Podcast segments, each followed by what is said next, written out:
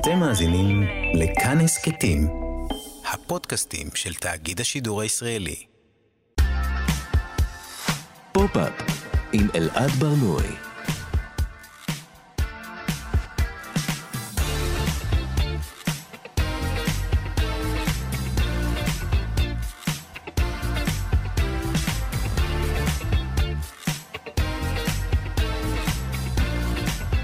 שלום, בוקר טוב, אני אלעד ברנוי ואתם על פופ-אפ. בכל שבוע אנחנו מדברים כאן על התרבות שמעניינת באמת, מלהיטי פופ טראשיים, תוכניות ריאליטי, סדרות בנטפליקס ועד טרנדים ויראליים. כל יום חמישי בשעה 10 עד 11 ברדיו כאן תרבות. ניתן להאזין לנו גם ביישומון של כאן וביישומני המוזיקה וההסכתים השונים. את השידור מפיקה עיר וקסלר, טכנאי השידור גיא פלוויאן. בואו נתחיל. היום בתוכנית נדבר על אתר OnlyFans, הרשת החברתית שזכתה בשנה האחרונה להצלחה אדירה. אה, היא הפכה לאחת הפלטפורמות המרכזיות בעולם לאנשים שמעלים תמונות, בדרך כלל חשופות ואפילו דברים שנוטים יותר לפורנו. אה, והיא הייתה, גם הפכה לנושא לסרט תיעודי שעלה בשירות הולו. אה, נשאל למה זה קרה דווקא השנה, במה זה שונה מאינסטגרם ורשתות חברתיות אחרות, ומה יש ברגע התרבותי הזה עכשיו שמאפשר, ואולי אפילו מעודד, סוג כזה של חשיפה. אה, נדבר גם על משפחת קרדשיאן לקראת עליית העונה ה-20 והאחרונה של התוכנית. אה, בפינה נוספת של הגנום התרבותי, אה, נחזור למקורות של סיפור ההצלחה של המשפחה, ננסה להבין איך הם הגיעו לפרסום כזה, מה הם בעצם עושים ולמה בכלל זה צריך לעניין אותנו. נדבר גם על פרסי הגרמי כמובן. השבוע שודר טקס פרסי הגרמי שעדיין נחשב לחשוב בעולם. לא בטוח שכולם יסכימו עם הקביעה הזאת, אבל ככה זה נחשב. Uh, כמובן היה טקס בלי קהל, הוענקו uh, אין סוף פרסים באין סוף קטגוריות, uh, בין הזוכות טיילור סוויפט ופיון אפל ודואה ליפה. uh, וגם ביונסה, שכתבה השנה ארבעה פסלונים, uh, והייתה הזוכה הגדולה בטקס, uh, והיא אפילו עשתה היסטוריה בתור האישה שזכתה בהכי הרבה פרסי גרמי, 28. Uh, וכל זאת, למרות שהיא לא הוציאה השנה אלבום.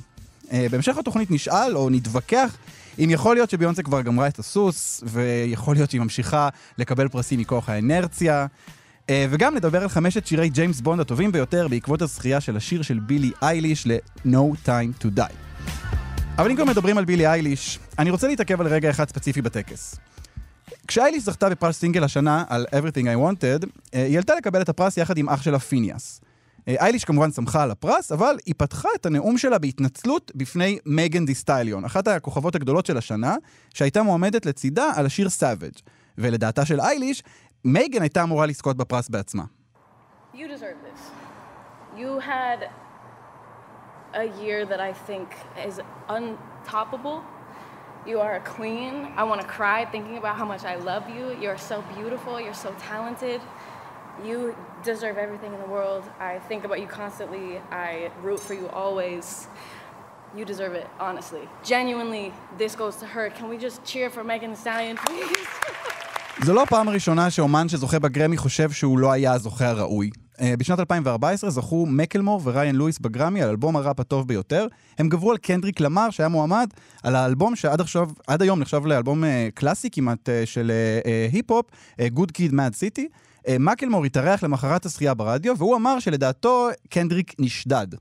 It's the blessing and the curse, a little bit more the curse. Um, you know, when we when we got like the first when we were at the nominations and and the nominations come out, um, you know, first and foremost, Kendrick is a friend of mine. He's somebody that I, I love his music, and in my opinion, had the best rap album of the year.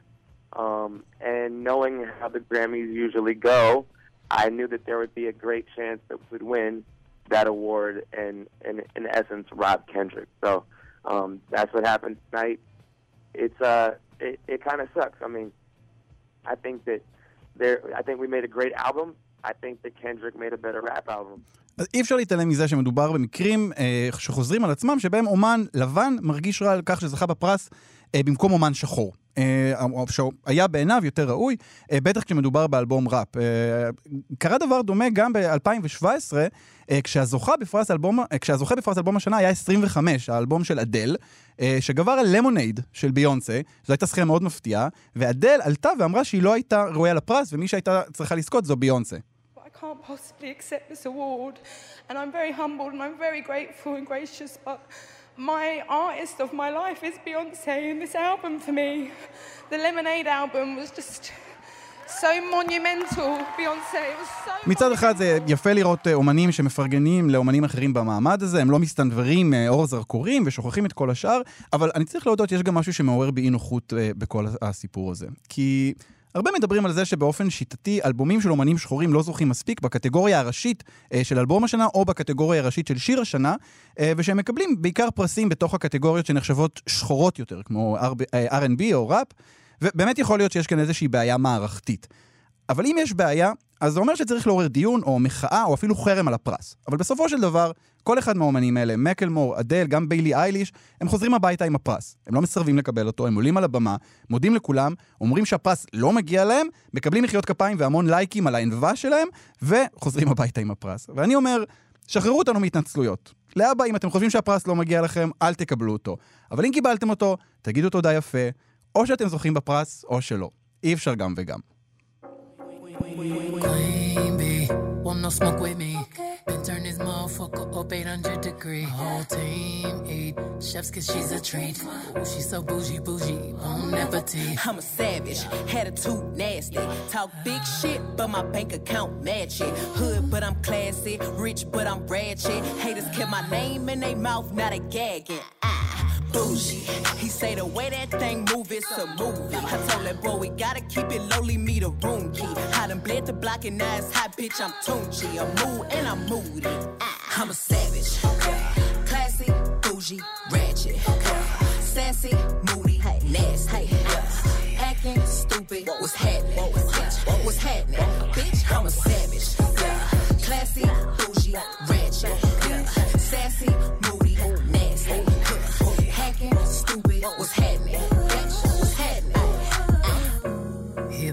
Tock when I dance. On that demon time, she might start her OnlyFans. Big B and that B stand for bands. If you wanna see some real ass, baby, here's your chance. I say left cheek, right cheek, drop it low and swing. Texas up in this thing, put you up on this game. I be parking my frame, gang, gang, gang, gang. If you don't jump to put jeans on, baby, you don't feel my pain. Please don't give me hype. Write my name in ice. Can't argue with these lazy bitches. I just raise my price. I'm a boss. I'm a leader. I pull up in my two seater, and my mama was a savage. Nigga got this shit from Tina. I'm a savage. Yeah. Classy, bougie, ratchet. Yeah. Sassy, moody, nasty. Yeah.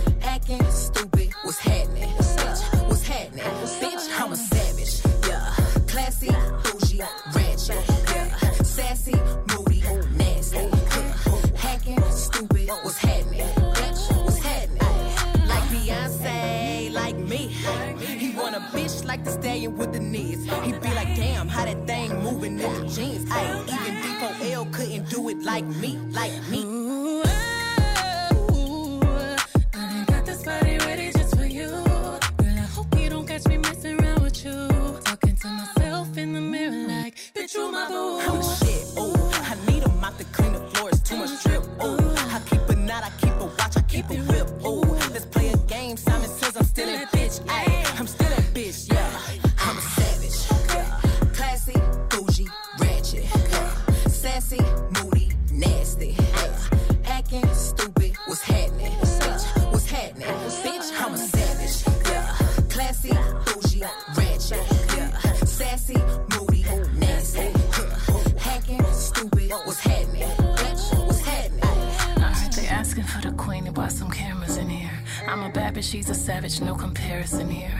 Flip my hair and look back while I twerk in the mirror. All this money in a room, think some scammers in here. I'm coming straight up out that third. I whip the whip like I stirred it. Wood grain, we swerving, keeping his mind all on these curves. Coop fly like a bird, cold on him like birds. Always keep my word, no, I don't do crosswords. Sell you in a writing like them hot girls, them hits. Uh. I hop that shit the way I hopped up and slid. Uh. I pop my shit, now watch me pop up again. Uh. I mop the float, now watch me sweep up these ends. Uh. savage. savage. Classy, bougie, ratchet. Sassy, moody, nasty. Acting stupid, what's happening? What's happening? Bitch, I'm a savage. Classy, bougie, ratchet. Sassy, moody, nasty. Hacking, stupid, what's happening? כאן תרבות, פופ-אפ, תודה שחזרתם אלינו. כולנו מעלים תמונות של עצמנו לרשת. פייסבוק, אינסטגרם, מי יותר, מי פחות, אבל יש אנשים שמעלים תמונות של עצמם לרשת ועושים מזה כסף. המון כסף. אה, שירות OnlyFans הבריטי, אה, בעברית למעריצים בלבד זה נקרא, אה, הוא אתר או אפליקציה, מעין רשת חברתית שהמשתמשים שלה הם יוצרי תוכן שיכולים להרוויח כסף ממנויים. כל מנוי משלם בין 5 ל-25 דולר, אבל מה שהתחיל ב-2016 בתור אתר שבו אנשים פשוט העלו תמונות וסרטונים יומיומיים, הפך מהר מאוד לאתר שרוב המשתמשים שלו מעלים תמונות חשופות, תמונות עירום וגם הרבה מאוד פורנו, ומקבלים מזה המון כסף. המודל הכלכלי של האתר עובד לטובת היוצרים, הם מקבלים 80% מההכנסות, רק 20% הולך למפעילי האתר. אה, יש להם שליטה מוחלטת בתכנים, עצמאות מוחלטת, הם קובעים כמה חשיפה הם מקבלים, ואנשים ממש מרוויחים עשרות אלפי דולרים בחודש, מתפרנסים מזה, זה הפך להיות משרה מלאה. אה, יש גם דרכים להרוויח אפילו יותר, עם כל מיני מסלולי פרימיום. עכשיו, המנעד של האתר נע בין תמונות אה, אומנותיות לממש פורנו, ו... צריך גם אולי להגיד שלאתר יש מנגנוני בקרה על כל מה שקשור לגיל, אה, על מנת למנוע אה, אה, חלילה פורנו ילדים או דברים שאינם חוקיים. ואני חושב שאולי התיאור הכי טוב שרוב האנשים מסכימים עליו לגבי מה עולה לאתר הזה, זה דברים שאינסטגרם לא מרשה להם להעלות. גם לארץ זה הגיע, יש די הרבה משתמשים ישראלים באתר הזה, יש את הדוגמנית עדן פינס, עדן פינס ש, ש, שמדברת על זה בגלוי, ויש אפילו כמה משתמשות שכבר הגיעו לכמעט מאות אלפי עוקבים. אמ, הסיבה שאנחנו מדברים על זה היא שסרט חדש עלה לאחרונה בשירות הסטרימינג הולו, והוא מנסה לשאול למה דבר כמו פורנו קיבל פתאום אה, לגיטימציה חברתית, תרבותית, והאם יכול להיות שהגבולות בין אה, סלפי לפורנו אה, מטשטשים. וגם אנחנו ננסה לשאול את השאלות האלה. איתנו על הקו הידד ליטמן, שהיא מנחה למיניות חיובית, עורכת וחוקרת פורנו עצמאי. שלום הידד. אהלן, בוקר טוב. מה, מה את אומרת על התיאור שלי של אונלי פנס? אני קרוב? מדייק? אה, פחות או יותר, נראה לי שכן, אה, כי באמת היום אה, כל אחד אה, ואחת יכולים להעלות אה, תמונות שהם רוצים, אבל האונלי אה, פנס התחיל גם בעיקרון כפלטפורמה להרבה שחקני ושחקניות פורנו. נכון, צריך להגיד באמת ש, ש, שזה היה בשנים הראשונות ממש פלטפורמה שהייתה מיועדת לשחקני ושחקניות פורנו. אה, זה התרחב, היום יש לאונלי פנס משהו כמו 70 מיליון משתמשים, וכחצי מהם השתמשו, הצטרפו בשנה האחרונה. אה, ואולי צריך רגע לשאול, למה לדעתך פתאום השנה הדבר הזה מתפוצץ ככה? קודם כל, השנה הייתה לנו את הקורונה, אה, אז אני חושבת ש... הרבה אנשים היו בבית, ואולי הפסידו מקומות עבודה, ורצו לתת כסף, והיו משועממים, וגם ככה כולנו מצלמים את עצמנו, וחלק מצלמים בעירום, ולחלק לא אכפת, אז אולי לעשות מזה כסף איכשהו. כל, כלומר, אנשים שנמצאים בבית, ואולי לא, הם בחל"ת, אולי הם בסגר, הם לא יכולים לצאת, הם לא יכולים להתפרנס, והנה הם מצאו דרך להרוויח די הרבה כסף מזה שהם סגורים בבית. יכול להיות שזה גם עניין של, אה, איזה עניין רגשי קצת, של אנשים נמצאים לבד, בודדים, והם מחפשים איזשהו חיבור אינטימי?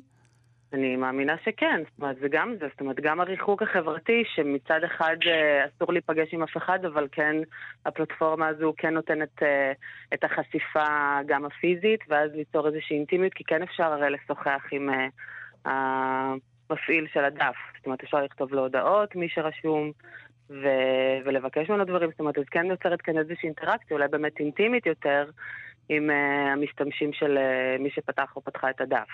זה, זה מעניין, אני, אני חושב על זה שבאמת בשנת 2020 אז הייתה לנו את הקורונה, אבל היו עוד, עוד כל מיני אה, אה, סמנים תרבותיים אה, על זה שזה פתאום נהיה קצת יותר לגיטימי הדבר הזה. למשל, השיר ששמענו עכשיו, Savage, mm-hmm. אה, שביונסה שרה שם שורה, אולי נשמע אותה רגע אולי, אה, שהיא מדברת על אונלי פאנס. רגע, זה לא זה.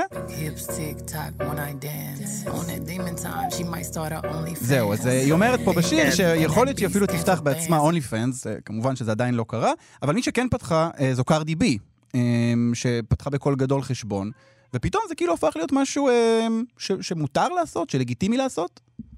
אני חושבת שכולנו אולי איפשהו, אנשים רוצים איזושהי באמת את הלגיטימיות הזאת. כי להיות אה, שחקן או שחקנית פורנו, או סקס וורקר, כאילו עובדת מין, זה משהו שבא עם אה, סטריאוטיפ וקונוטציה מאוד מאוד שלילית.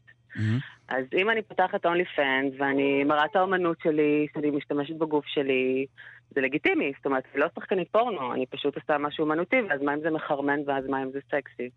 אה, קרדי בי גם הייתה חשפנית, אז אולי לה גם הייתה פחות בעיה לעשות את זה, אבל אה, אני חושבת שבאמת הגבולות בין מה פורנו למה לא פורנו מאוד התשתשו. כאילו, כי אנחנו רואים פורנו בכל מקום, לא רק בפורנו. זאת אומרת, גם בסדרות יש סקס די מפורש. נכון, נכון. אה, בקליפים בטח, כאילו, אז הקליפים של קרדי בי במיוחד, אז זה קיים. זאת אומרת, הפורנו כן כבר נמצא במיינסטרים, פשוט אני חושבת שאנשים לא רוצים שיוגדרו ככאלה. כן, האמת. שבאמת במידה רבה זה עניין של קונטקסט. הייתה פעם, אה, אה, זה היה מין סרטון כמו פרסומת כזה ל-HBO, זה לא, זה היה, זה, אני חושב שזה היה פרודיה, אה, שבו הם, הם אמרו, זה לא, זה לא פורנו, זה HBO. נשמע כן. רגע קטע מזה? You're doing porn? Porn? Porn. What? No, it's HBO. It's not porn, it's HBO. כלומר, יש פה באמת המון עניין של אה, אה, מסגור תרבותי. אה, אם זה אה, בסדרה שזוכה בפרסי אה, אמי, אה, אז זה לא משנה כמה עירום מראים, יש בזה איזושהי אה, אה, לגיטימיות. נכון, זה אפילו לא העירום, זה גם האקטים. כאילו, הפרסומת הזו מתחילה בזה שממש מתארים מה התפקיד שהם קיבלו, שהוא עושה ככה וככה, ואני אה, מהכיוון הזה, ורואים לי את הפרצוף, כי אני עושה סקסית, ואז כולם נחרדים, וזה בעצם, אה, זה בסדר, ואז כולם מאושרים בשמחתם. אז... אה, את חושבת ש... ש, ש אני, אני מניח שהרבה אנשים אולי שמאזינים ל- לאייטם הזה, הם לא לגמרי מבינים איך לאכול את הסיפור הזה, כי פורנו זה בדרך כלל משהו ששמים אותו בחדרים אפלים, לא מודים שצופים בזה, אה, ופתאום זה, זה, הופך להיות, זה הופכת להיות שיחה. חלק מהמשתמשים אפילו אה, מקשרים את החשבון אונלי פנד שלהם. לרשתות החברתיות הרגילות, שמים לינק נכון. בטוויטר, שמים לינק, לינק באינסטגרם. הם, יכול להיות שאנחנו בדרך לקראת איזושהי, אה, אה, איזשהו נרמול של הדבר הזה? של עירום? של, של, אה, של פורנו? אני מאוד מקווה שאנחנו בדרך לנרמול אה, באמת של קבלת הגוף ושל הצגת מיניות מפורשת בצורה חיובית. זאת אומרת, לאו דווקא הצגה של מיניות או גוף עירום חייב להיות פורנוגרפי. זאת אומרת, אה, כי פורנוגרפיה הרבה פעמים מתקשרת לנו למשהו מאוד שלילי, לניצול, לנשים עם רקע אה, של אלימות מינית, ופה בעצם אין פה ניצול, כי כל אחת מעלה את ה... דבר- את הסטורי שלה, אין לה אף אחד מאחוריה, זה רק היא, כל אחת בוחרת. זאת אומרת, זה, לא הייתי רוצה להגיד נרמול של הפורנו, אבל אולי נרמול של המיניות, אולי. כן. למרות שכן אולי צריך להעלות את השאלה, ש, שזה נכון שיש ל, ליוצרים ולמשתמשים או למשתמשות אה, עצמאות ובחירה, אבל אולי מי שנדחף לעשות את זה, זאת, זאת, זאת אותן, אותן אה, תפיסות שיש לנו לגבי אה, אה, אה, זנות או עבודת מין או חשפנות, שאולי מי שהגיע לזה, הגיע לזה מ- מחוסר ברירה, ולאו דווקא כמו שאנחנו מתארים את זה, כאיזה מין אה, יזמות אה, נחמדה וכיפית. נכון. אי אפשר באמת לדעת, זה, זה אחד החסרונות, גם מה, מה גם שזה גם פרוץ, זאת אומרת, כמה שמנסים לשמור על אבטחה, כן אפשר להוריד את הסרטונים, הייתה כאן פרצת אבטחה ו- והסרטונים האלה דלפו לאתרי פורנו רגילים, ו... נכון, אין לנו דרך לדעת את הדבר הזה. את חושבת ש- שאנשים ש- שמשתמשים באתר הזה, אני חייב ל- להגיד, אני, אני ניסיתי ליצור קשר עם כמה אנשים ש, אה, שיש להם חשבון שם, וד- ובאמת לא כל כך שמחו, אה, לא כל כך רצו לדבר, פחדו שסבתא שלהם תשמע אותם ברדיו, אבל אה, אני כן רוצה לשאול אותך, את, את חושבת שאנשים שרשומים לשירות הזה, הם ברובם אנשים שגם ככה היו נמצאים בתוך התעשייה הזו, או שזה אנשים רגילים כמוך וכמוני, שפשוט יום אחד מחליטים לפתוח קריירה חדשה? אני מכירה מישהי אחת שפתחה, שהיא כן אה, הייתה בעברה חשפנית, אבל היום היא כבר לא עוסקת בזה, אבל uh, אני שמעתי כן, שגם אנשים רגילים עושים את זה, uh, אם זו דרך להתפרנס, אבל אני מניחה שזה, שוב, אנשים עם אופי מסוים, זאת אומרת, לא כל אחד ואחת יעשו את זה, אלא אם כן זה באמת אנשים שאולי יש להם את הנטייה הטבעית והפנטזיה הזו להיחשף, uh, אבל... כאילו, look, don't touch, כאילו, תראו, כן. אבל אל תיגעו. הכל כן. אה, עובר דרך המסך, יש לי פה את הפילטר שמגן עליי. כן, כן, יש באמת גם איזה מרחק שם, באמת, באמת איזושהי אולי תחושה של ביטחון. אמ, דיברת על, על העניין הזה של אולי לנרמל את המיניות. אני, תקני אותי אם אני טועה, אבל אה, אני מרגיש שאנחנו דווקא נמצאים בתקופה שבה אה, שמרנות מינית אה, אה, מאוד עולה. אה, בשיח הציבורי, אה, המיניות הולכת ובמידה מסוימת מאבדת לגיטימיות. את חושבת ש... אה, קודם כל, האם את מסכימה? וב', האם את חושבת ש- שזה באיזה מין תנועת נגד לזה? אני לא חושבת שאנחנו, אה, המיניות הולכת ונעלמת. כן, יש יותר, יותר את העניין של הפוליטיקלי קורקט, שנכנס אה, מאוד חזק. אה, אבל אני חושבת שדווקא שיח על מיניות, שוב, בחוגים ש, שאני נמצאת בהם ובקבוצת פייסבוק שלי, אז כן יש המון דיבור, אני חושבת שזה בעיקר, שוב, בגלל הרבה פעמים הפורנו, שהרבה מאוד דאגה לבני הנוער שרואים פורנו ואין שיח על מיניות, וזה בעצם מעורר את המיניות. אני כן חושבת שזה אחרת. אתה יודע, תראה קליפים ומוזיקה משנות ה-80 או 90, המיניות שם הייתה אחרת לגמרי, הרבה כן. יותר מוחצנת ורוב הסיכויים שלא הייתה עוברת היום. אני נכון, מסכימה איתך שיש נכון. שינוי. אבל אני חושבת שיחד עם זה אולי צריך לפעמים אולי קצת ללכת לקיצון בשביל להיפגש איפשהו באמצע. Mm. את מדברת על בני נוער, אני חושב על, אה, על, אה, על דימויים שאנחנו מכירים אולי מסדרות אה, של כזה דור ה-Z, כמו אופוריה, ששם אנחנו רואים אה, אה, ילדות שנקלעות למין מצבים כאלה של אה, אה, פורנו, ובאמת יש איזשהו, אה, כמעט תפיסה מקובלת ש... ש כל ילד, כל בן נוער, אה, בשלב מסוים ישלח תמונות עירום שלו. אה, ו... ו- ובאמת אני חושב שלהורים אולי עלול להיות כאן איזושהי, אה, איזשהו פחד נורא גדול מנרמול של הדבר הזה, כי כן עלולות להיות לזה השלכות אחרי זה בעתיד, כשבן אדם מחפש עבודה, או, או רוצה, אה, לא יודע מה, להתחיל קריירה ציבורית, פתאום הדברים האלה עלולים לצוץ. נכון, קודם כל יש הבדל מאוד גדול בין בני נוער לבין אנשים יותר בוגרים. זה אחד, אה, כי צורת החשיבה היא קצת אחרת. לשלוח תמונות אה, זה אחרת גם מלפרסם את זה, זאת אומרת, כן... נכון שיש באמת את הסטיגמה, זה מה שדיברנו קודם, שברגע שאתה עובד מין או מפרסם תמונות בעירוב שלך, אז יש איזשהו כתם, אבל באידיליה, למה אמור להיות איזשהו כתם? זאת אומרת, כי אתה מבין? למה, למה מלכתחילה, אם אני מתעסקת באיזושהי עבודה שקשורה למין, או החצנה של מיניות, זה, זה לא ייתפס כלגיטימי, אם אני ארצה עבודה רצינית בעתיד. כן. כמו נגיד אה, צ'יצ'ולינה, לצורך העניין, סתם פתאום אני חושבת עליה, שהיא כן נכנסה לפוליטיקה נכון. באיטליה, ואף אחד לא לקח אותה ברצינות, כי הייתה שחקנית פורנו, אבל האג'נדה שלה הייתה מיניות חיובית ושוויון ופמיניזם, והייתה מדהימה. כן, האמת שגם הזכרנו את קרדי בי, אני חושב שזו דוגמה טובה למישהי שבאמת אה, נכנסה לעולם התרבות, הבידור בתור חשפנית, והיום היא, היא, היא לפני הבחירות, היא ישבה עם אה, ברני סטנדרס, עם, אה, עם, כל, עם המועמדים הדמוקרטיים, וזה היה, הם ישבו איתה באינסטגרם שלה, כאילו זה הדבר הכי לגיטימי בעולם. הידד, אני רוצה לשאול אותך שאלה לסיום, אני, אני את יודעת, הצגתי, הצגתי את השם שלך ואמרתי שאת מנחה למיניות חיובית, עורכת וחוקרת פורנו עצמאי. מעניין אותי לשמוע איך אנשים מגיבים כשאת מספרת להם מה את עושה. אה, קודם כל, אנשים בשוק. לא לגבי המנחה למיניות, כי זה כבר, אה, כן. יש הרבה מאוד כאלה היום, אבל העורכת פורנו זה באמת אה, מעורר הרבה שאלות. ואני מסבירה, כאילו, מה אני עושה? אני עובדת עם חברת הפצה בארץ, שבעצם משדרת פורנו בערוצים, ואני עורכת את הפורנו, מחלקת את זה לקליפים, נותנת שמות לסרטים, רושמת תקצירים וכאלה, וגם... בתוך, מתוך העשייה הזו, אגב, אה, כן אה, התחלתי לערוך גם הרצאות על פורנו פמיניסטי, אה, שזה גם משהו שקיים, שגם תמיד מעורר שאלות, שזה, לסיום באמת, השאיפה שלי זה שאם אנשים משלמים על אונלי פנס, אז אפשר גם לשלם על פורנו פמיניסטי, שהוא גם איכותי, שוויוני ו... ו... לא פוגעני. מעניין לראות באמת איך, אה, איך דבר כזה הולך ומחלחל לשיח, אה, שיח אקדמי, שיח תרבותי. אה, אני מניח ששיחה כזאת לא הייתה יכולה להתנהל לפני כמה שנים, זה כבר צעד מעניין. הידד ליטמן, אני רוצה להגיד לך תודה רבה, היה מאוד מאוד מעניין. תודה רבה, גם לי. תודה. להתראות. ביי ביי.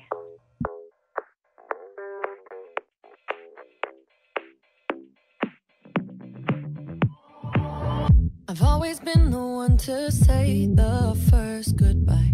Had to love and lose a hundred million times. Had to get it wrong to know just what I like. Now I'm falling. You say my name like I have never heard before. I'm indecisive, but this time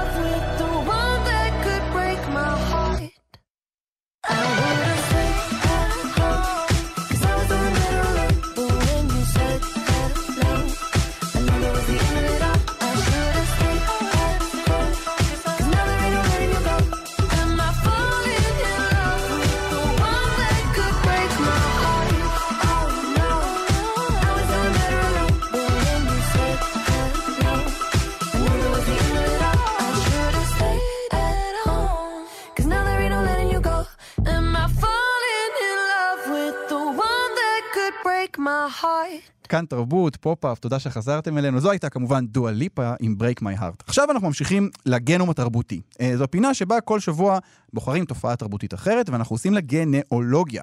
מאיפה היא באה, מה ההיסטוריה שלה, ומה אנחנו יכולים ללמוד עליה לאורך השנים. אה, ניתן לה הקשר תרבותי, פוליטי, אקטואלי, מה לא. והיום, לכבוד עליית העונה האחרונה, ה-20 במספר, של Keeping Up with the Kardashians, אנחנו הולכים לדבר על המשפחה הידועה, האהובה, השנואה על כולנו, משפחת קרדשיאן. הגנום התרבותי. נדמה שאין בעולם מי שלא מכיר את השם קרדשיאן. אבל אם תשאלו אדם ממוצע מה בעצם עושים בני משפחת קרדשיאן, איך הם הגיעו לתהילה, מה הופך אותם למפורסמים, סביר להניח שמלבד לציין שקים קרדשיאן היא אשתו של קניה ווסט, הוא לא ממש ידע מה לענות. אז איך משפחה אמידה מלוס אנג'לס הפכה תוך עשור וחצי לאחת המשפחות הידועות בעולם? משפחה שמוזכרת בכל יום בתקשורת העולמית, ושעל פי הערכות שוויה מגיע ללמעלה משני מיליארד דולר. ולמה זה בכלל צריך לעניין אותנו? בואו נתחיל. הסיפור שלנו מתחיל ביוני 1994 בלוס אנג'לס, כשניקול בראון סימפסון ורונלד גולדמן נמצאו ללא רוח חיים מחוץ לדירתה של ניקול. ברצח הכפול הואשם גרושה של ניקול, שחקן הפוטבול או.ג'יי סימפסון, אחד הכוכבים הנערצים של התקופה.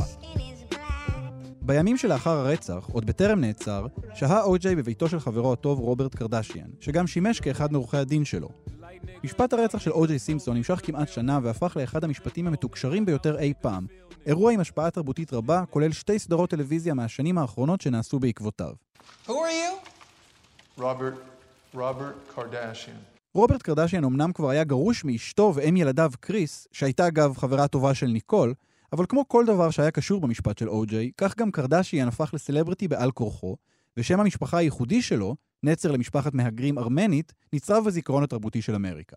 בנות משפחת קרדשיאן, ובעיקר אימן קריס, שזכו פתאום לתהילה גדולה, בהחלט היו ערות לכך.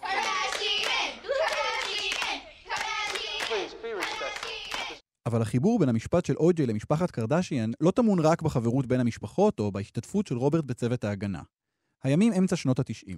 תרבות הריאליטי עדיין לא קיימת, שלא לדבר על הרשתות החברתיות. ופתאום מקרה של רצח מזעזע והמשפט שבעקבותיו הופכים לרגע התרבותי הגדול של התקופה. כל רגע בסיפור סוכר בתקשורת. החל מהמרדף האיטי והמשונה אחרי או.ג'יי,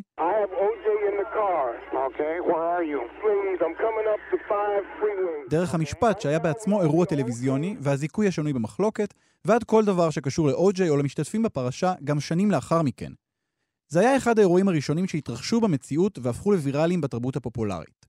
עורכי הדין של או-ג'יי הבינו שזה לא משנה מה אתה מוכר, העיקר שתרים שואו. It doesn't fit. If it doesn't fit, you must acquit. המשפט של או-ג'יי היה קודם כל ספקטקל טלוויזיוני. מופע חוצות שספג לתוכו את אחת הסוגיות הבוערות של התקופה, המתח הגזעי בחברה האמריקאית, והפך אותה לטלוויזיה מצוינת. ועכשיו בואו נקפוץ 12 שנה קדימה לשנת 2007. קימברלי קרדשיאן, בתו הבכורה של רוברט, היא סלבריטי סוג ד' שמנסה לפתח קריירה בדוגמנות, וידועה בעיקר בזכות חברותה עם פאריס הילטון, סלבריטי מדרג גבוה יותר, שגם סוחרת את קים בתור העוזרת האישית שלה. בפברואר באותה השנה דולפת קלטת ביתית שבה קים קרדשיאן מתועדת כשהיא מקיימת יחסי מין עם מי שהיה בן זוגה באותו זמן, הזמר ריי ג'יי. הקלטת מעוררת כצפוי שערורייה גדולה, ושמה של קים נקשר בפרסום מהסוג שאף אחת לא רוצה. וכאילו שזה לא מספיק מביך, מי שצריכה להתמודד עם הבלגן היא המנהלת האישית של קים, אימא שלה, קריס ג'נר.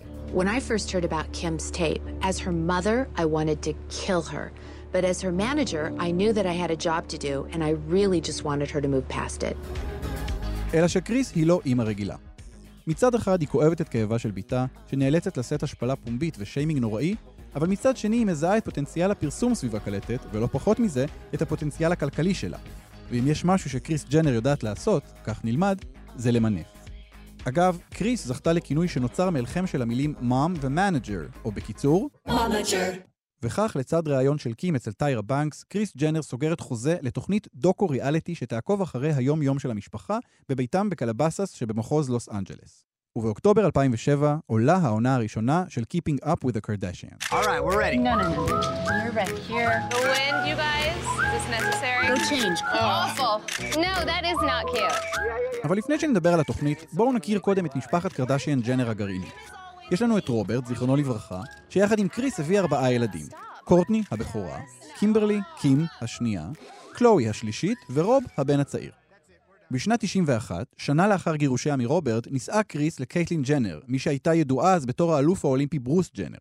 יחד הם הביאו שתי בנות, קנדל, ששמה השני הוא ניקול על שם ניקול בראון סימפסון, וקיילי. כן, ודאי שמתם לב שהשמות של כולם מתחילים ב-K. טוב, חוץ מרוב, אבל את רוב אף אחד לא ממש סופר.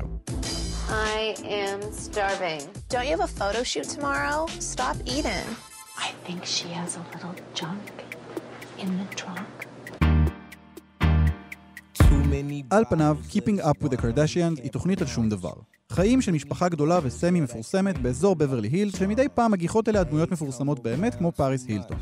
האחיות מרכלות, אוכלות, רבות, יוצאות לדייטים, קונות בגדים, וגם עובדות מדי פעם. שום דבר מיוחד. אבל התוכנית הופכת ללהיט. מיליוני צופים, ובעיקר צופות, ברחבי העולם, רוצים לדעת כל פרט ופרט על חייה של המשפחה בת שמונה הנפשות. קהל הצופים של התוכנית הולך וגדל מפרק לפרק, ומהר מאוד היא מחודשת לשלוש עונות נוספות, וממשיכה ל-20 עונות סך הכל עד היום. אבל מריאליטי, מצליח ככל שיהיה, לא הופכים למיליארדרים. הבנות אמנם מקבלות משכורות יפות על ההשתתפות, והן מתחילות להתפרנס מהזמנות להשקות ולמסיבות, וגם מחזיקות שתי חנויות בגדים שזוכות להצלחה. אבל קריס, כפי שאמרנו, יודעת למנף. והיא מבינה שהפריצה הגדולה עוד לפניהן. אבל זה לא קורה ברגע אחד. זה מתחיל מהשער של קים בפלייבוי, ממשיך להשתלטות שלה על טוויטר ועל שאר הרשתות החברתיות, ולמערכת היחסים שלה עם הראפר קניה ווסט, שהחלה ב-2012. הוא אפילו כתב עליה שורה בשיר, עוד לפני שהתחילו לצאת. בשנת 2014, קים מצטלמת לשער של מגזין פייפר, תמונה שהשם שלה הוא לשבור את האינטרנט. על השער ישבנה החשוף של קים, שהפך עם השנים לסימן ההיכר שלה. בתוך המגזין תמונות עירום נוספות, וגם כאלה שבהן היא לובשת שמלת נצנצים שחורה ואוחזת בבקבוק שמפניה. קים אכן שוברת את האינטרנט, אבל לאו דווקא מהסיבות שהייתה רוצה. היא והצלם ז'אן פול גאוד מואשמים בניכוס תרבות שחורה, האשמה שעוד תחזור עשרות פעמים נוספות בהמשך הקריירה של קים, שנוטה לסבך את עצמה בצרות עם כל מיעוט אפשרי.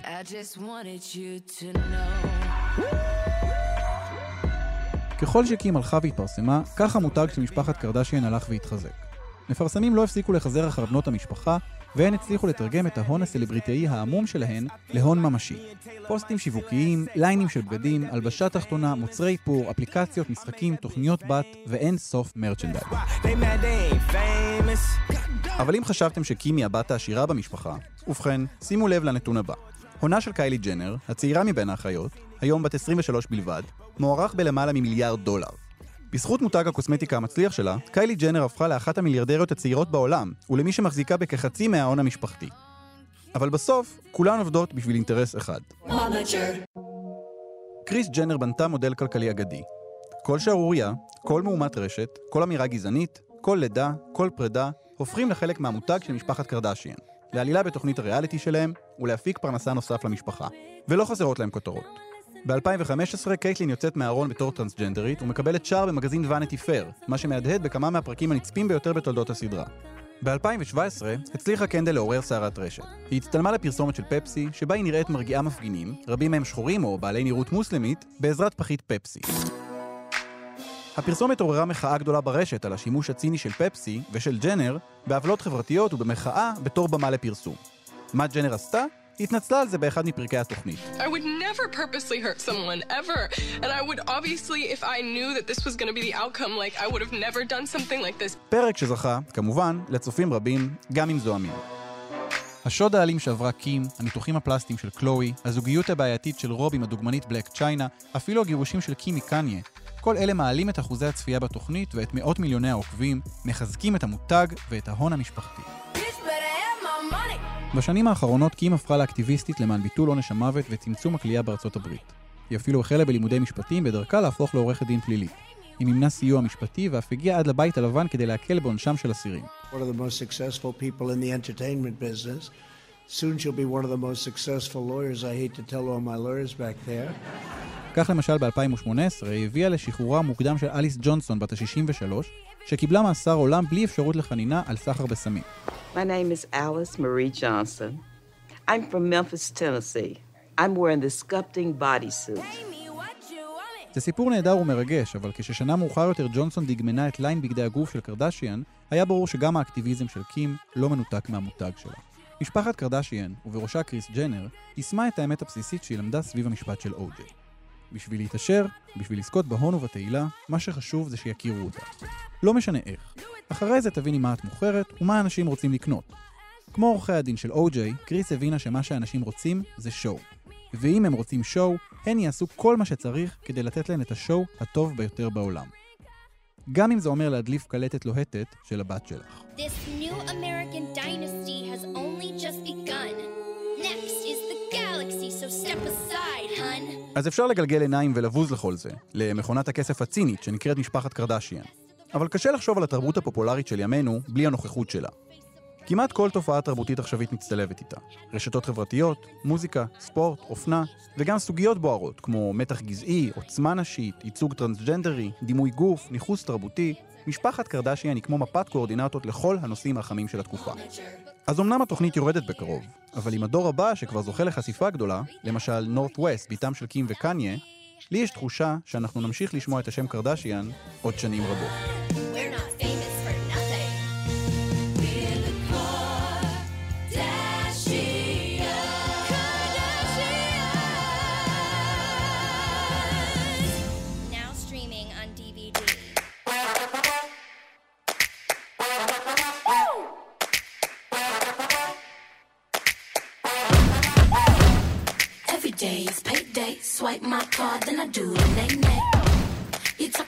A late date? I want a Kanye, yeah, not a Ray J. So that's a no no. I'ma make back and use a Volvo. This combo beat like Dre. Ay, I already know what you're trying to say.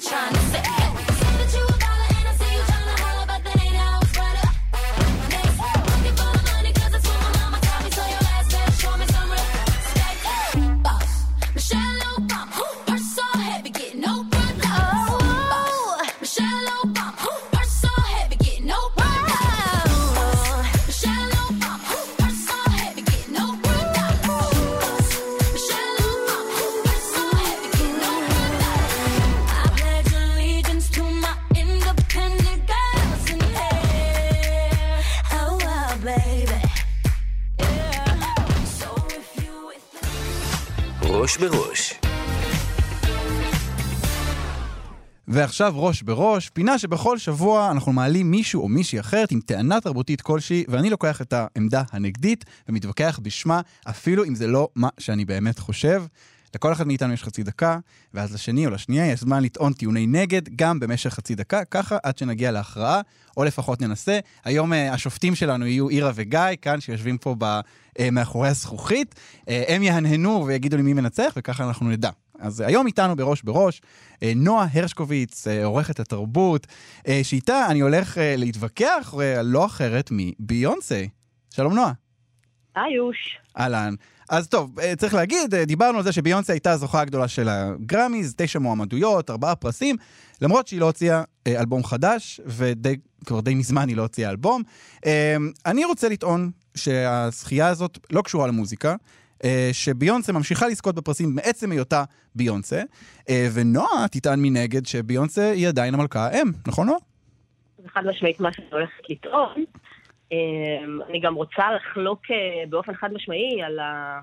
על הנחת המוצא שלך שהיא לא הוציאה מוזיקה כבר הרבה זמן, זה פשוט שקר גס, זה לא נכון עובדתית. אה, אוקיי, אבל בואי, בואי נשמור את זה- לראש בראש, אנחנו נתחיל אותו אוקיי. ממש עוד רגע. אה, עכשיו, אוקיי. מאחר שאני הקטגור בסיפור הזה, אני התובע, אה, אני אתחיל. אה, אה, אז אני אתחיל, חצי דקה, מרגע שאת שומעת את הפעמון, זה תורך, וככה אנחנו נמשיך, אוקיי? טוב. אז אני רוצה להגיד, יש לנו איזושהי מין תחושה כזו שביונסה היא גדולה מהחיים. היא כאילו המלכה של הכל, אבל קורה כאן משהו מוזר כרגע. יש כאן זמרת, באמת, עם קול נהדר, עם צוות מדהים של כותבי שירים, היא רקדנית מעולה, הם נמצאים עם אצבע על הדופק, אבל לי יש תחושה שזה כבר לא משנה מה היא תייצר. אין קשר בין השיר, בין התוכן של מה שהיא מייצרת, לבין הזכייה ובין התהילה שהיא מקבלת. היא תוציא ליין של אדידס, היא תוציא שיר על Black Lives Matter, זה לא משנה. הכל אותו דבר, הם כולם פס ייצור, שעליו היא תזכה בפרסים לא משנה מה, מעצם היותה ביונסה. אוקיי, אה, קודם כל כולנו זוכרים את אה, טקס הגרמי של אה, 2017, אז היא קיבלה תשע מועמדויות אה, וזכתה רק בפרס אחד, כולנו זוכרים את הנאום המרגש של אדל שזכתה באלבום השנה, ואמרה I couldn't possibly receive this award, וביונסה, מה שאת עשית באלבום שלך, למונייד, אה, זה משהו ש... שאנחנו לא רגילים לראות ממך. באמת הייתה יצירה אפית, מערבון של בגידה, אה, אלבום באמת חד משמעי, והגרמיז התעלמו ממנו לחלוטין. אז להגיד שכל מה שהיא עושה, ישר מזכה אותה בתשבחות ו... אוקיי, טוב, אז אני כן רוצה להגיד, אה, זה נכון שבגרמי הקודם, לא הקודם, ב-2017 היא לא זכתה בפרס, גם דיברנו על זה שאדל אה, אה, חטפה ממנה את אלבום השנה, אבל כן, יש כאן איזשהו מצב שכל דבר שהיא עושה הופך להיות אירוע תרבותי בלי קשר לתוכן שלו. זה כמעט כמו, וסליחה, אני, אני כבר רואה את התגובות, זה כמעט כאילו אפשר שנציב מכונה, שתהיה מחוללת של שירים, היא לא אומרת משהו על מה שקורה, היא כמעט מהדהדת את מה שקורה. היא מרגישה מה הלך הרוח כרגע בסביבה, ועל פי זה היא כותבת שירים, היא לא מכתיבה, היא לא משנה עמדה, היא לא מתקדמת, היא לא... אוקיי, שוב, שקרים על גבי שקרים. אה, ביונסה, מאז אה, שהיא הוציאה את האלבום, אה, האלבום האולפן החמישי שלה, ביונסה נהייתה מאוד מאוד ווקאלית. אי אפשר לשכוח את הקליפ ל Formation, שפשוט גם מראה את מה שקרה בניו אורלינס עם ההוריקן, עם השיטפון, גם אה, מראה ילד שחור מרים את ידיו מול שוטרים, והגרפיטי Stop shooting us. איך אפשר להגיד שביונסה וג'יי זי שמצלמים שיר שנקרא Apeshit בלובר, קודש הקודשים של התרבות הלבנה. אוקיי, אה, הגענו בעצם ל- ל- להכרעה שלנו, ועכשיו... לא, אבל רק, רק אני חייבת להגיד משפט, איך אפשר להגיד, איך אפשר להגיד שייצור, טוב. לא, לא, לא, כאילו, זה הטכנאי פה אה, אה, מאוד מאוד מתעקש על על- על הטכנאי פה הקפדה גם החוקים. hater כמוך. אה, רגע, אז בוא- בואי אבל, בואי תסיימי את מה שהתחלת להגיד, נועה. אני פשוט חייבת להגיד שגם הדימויים, ה- לייצר מחדש דימויים שחורים, וגם הקליפ שהיא זכתה עליו עכשיו, Brown Skin Girl, לא אני ולא אתה נולדנו אנשים שחורים בארצות הברית, ולא אני ולא אתה חיים תחת אה, איום ממשי, שכל פעם ששוטר אה, עוצר אותנו, באמת יכול למות, ואני חושבת שבשביל חבר'ה שחורים, לראות את ביונסה, כן, גם שרה את הקליפ על Brown Skin Girl, גם כהדליינרית בקואוצ'לה, שרה את Lift Every Voice and Sing, שזה ההמנון השחור.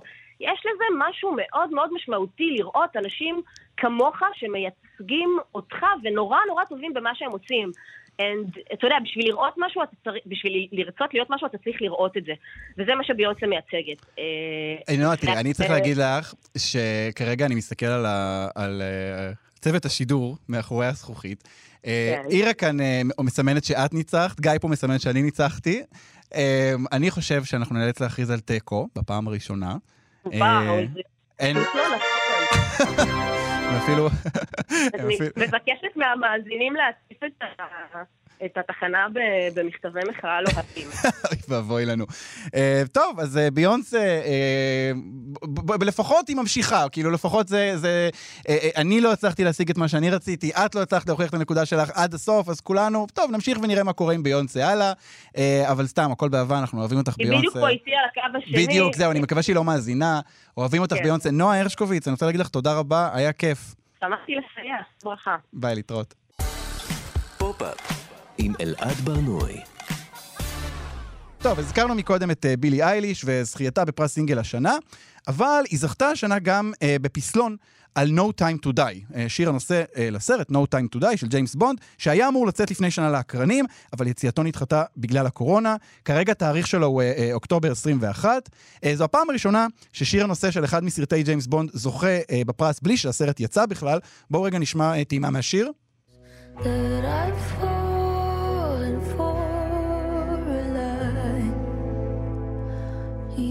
התגובות לשיר היו טובות בגדול, היו כאלה מבקרים שחשבו שמדובר בבלדה קצת משעממת, אבל uh, אני אגב לא מסכים בכלל, אני חושב שזה שיר uh, בונד ממש מושלם.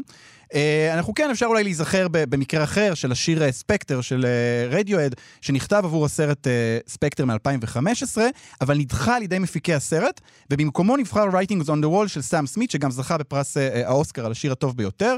אה, בכל מקרה, לרגל הזכייה של No Time to Die, אני רוצה לנצל את ההזדמנות כדי למנות את חמשת השירים הטובים ביותר של סרטי ג'יימס בונד אי פעם. לאורך השנים, אה, מיטב אומני העולם, אה, או אמריקה, ביצעו אה, שירי נושא לסרטי ג'יימס בונד, אה, אה, אמריקה ואנגליה, מלואי אמסטרונג עד מדונה, מפול מקארטני עד אלישיה קיז. כבר כמעט 60 שנה שיוצאים שירי אה, נושא לסרט, בסגנונות שונים, באמת מתאימים את עצמם לזמנים, ב-80's אפשר לשמוע צלילים של 80's, ב-90's, 90's. קשה למצוא קו אחד משותף.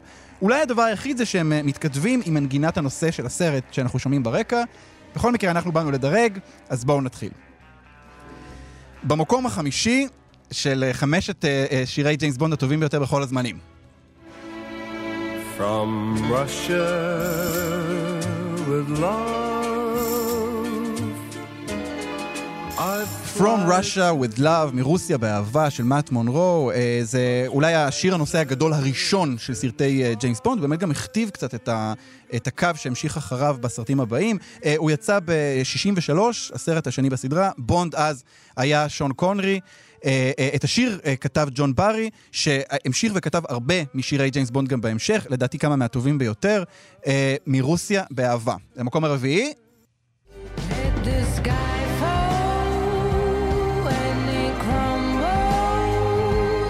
Skyfall של אדל, אה, הזמרת הבריטית אה, כתבה אותו לסרט שיצא ב-2012, גם נקרא Skyfall כמובן. אה, הבונד שלנו כאן הוא דניאל קרייג, הבונד העכשווי גם. אה, והשיר הזה גם זכה באוסקר, פרס אה, השיר הטוב ביותר אה, מסרט, אה, בעיניי בצדק. זה המקום הרביעי, אנחנו עוברים למקום השלישי. The world is not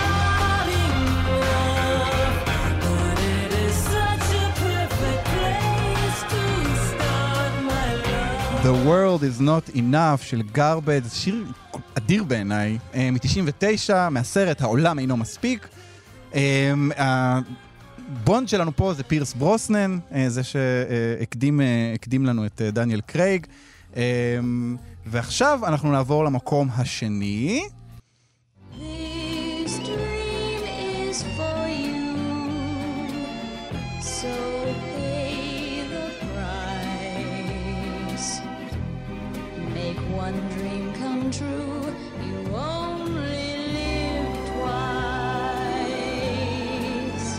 You Only Live Twice של ננסי סינטרה מ-67. Uh, הקונרי שלנו כאן uh, הוא גם שון קונ... Uh, קונרי. הבונד שלנו הוא גם uh, שון קונרי. Uh, מי שמזהה את המנגינה הזאת שיש ברקע זה, זה אותה מנגינה של uh, מילניום של רובי וויליאמס. Uh, uh, בעיניי באמת שיר אדיר פשוט. Uh, ואנחנו ממשיכים uh, למקום הראשון.